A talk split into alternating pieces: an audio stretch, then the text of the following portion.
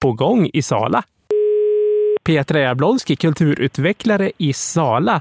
Årets kulturnatta närmar sig med stormsteg och i talande stund så har anmälningstiden precis gått ut vad gäller att söka evenemang.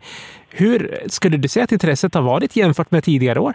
Jo, men det är alltid stort intresse från Kulturnatta. Men i år har vi ju varit tvungna att lägga lite tidigare själva anmälan för att vi ska söka polistillstånd och lite sånt. Så att, eh, och sen är det ju så här att vi fyller ju 400 år i år så att det är mycket handläggning som, som krävs för polisen. Så att det är därför kanske lite, vi ser gärna att det händer lite mer under Kulturnatta men jag tror att det kommer att trilla in lite grann här under veckan också. Så att det är nog ingen fara på taket om man säger så.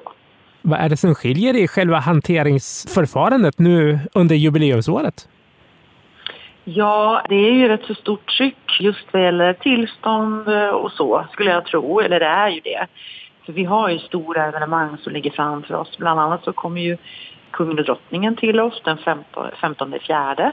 Så det är ju ett, rätt så mycket pådrag vad gäller det. Och det är ju Elvira Mats, vår projektledare för Sala 400 år, som råddar det i hamn. Men sen har vi också stora fina veckor här i slutet på juni, Sala Love, med festivalen Putte i parken. Så det är mycket som händer och Kulturnatta är ju en kväll och dag som kommer firas då 27 april. Där det handlar främst om föreningars aktiviteter. Men jag kan också tipsa om att vi har en fantastisk fin yta, en utställningsyta i Sala Galleria Torg som ligger på Stora torget med 800 kvadratmeter yta med konst.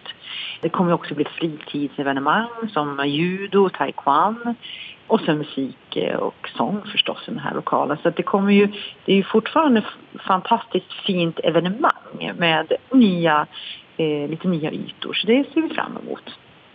Men eh, i det stora hela, skulle du säga att eh, antalet anmälda evenemang har inspirerats av det pågående jubileet? Ja, men det tror jag. För det, jag ser att det är flera aktörer som inte tidigare varit med. Överlag så ser jag att evenemangen i Sala växer och blir större och fler som är intresserade av att delta i, i de här olika evenemangen. Så det, det ser jag faktiskt skillnad och det kanske är just för att vi lyfter Sala detta året. Kulturnatt äger ju som sagt rum den 27 april, men det är även en dansvecka på gång. När kommer den att äga rum?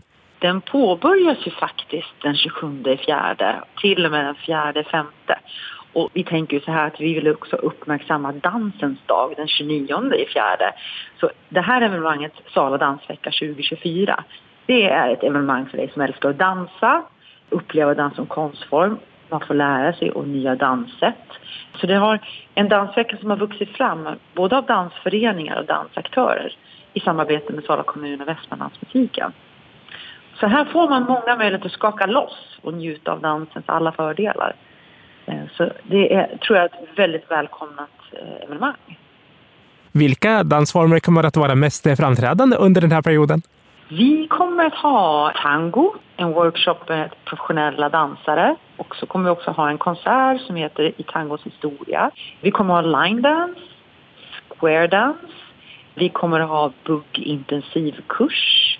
Vi kommer också ha föreläsning med Dans för hälsa som är en modell som är eh, nationell. Men vi ser fram emot eh, lördagen den fjärde femte för då är det både mångkulturell dans och folkdans och frigörande dans. Så att det här programmet håller på just nu och växer fram. Så jag hoppas att marknadsföringen kan vara klar eh, i mitten på mars. Kommer det att kosta någonting att delta i de här dansaktiviteterna?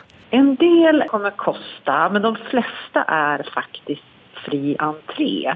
Och det är ju för att vi vill att så många som möjligt ska kunna ta del av det här. Bland annat kan jag också lyfta att Dansens dag det är ju en dag som görs varje år och i år lyfter vi den extra i Sala. Och då kommer vi dansa med Johanssons pelargonier och svettas tillsammans på lunchen klockan 12 till klockan 1. De skriver så här, det är inget för dig som hatar gympa. Vi gympar till riktig vanlig gympamusik och du, om du vill så kan, du svettigt, äh, få, kan det bli svettigt. Och det är både en scenkonsthändelse och ett gympapass. Så det tror jag kan vara spännande. Tack Petra! Tack!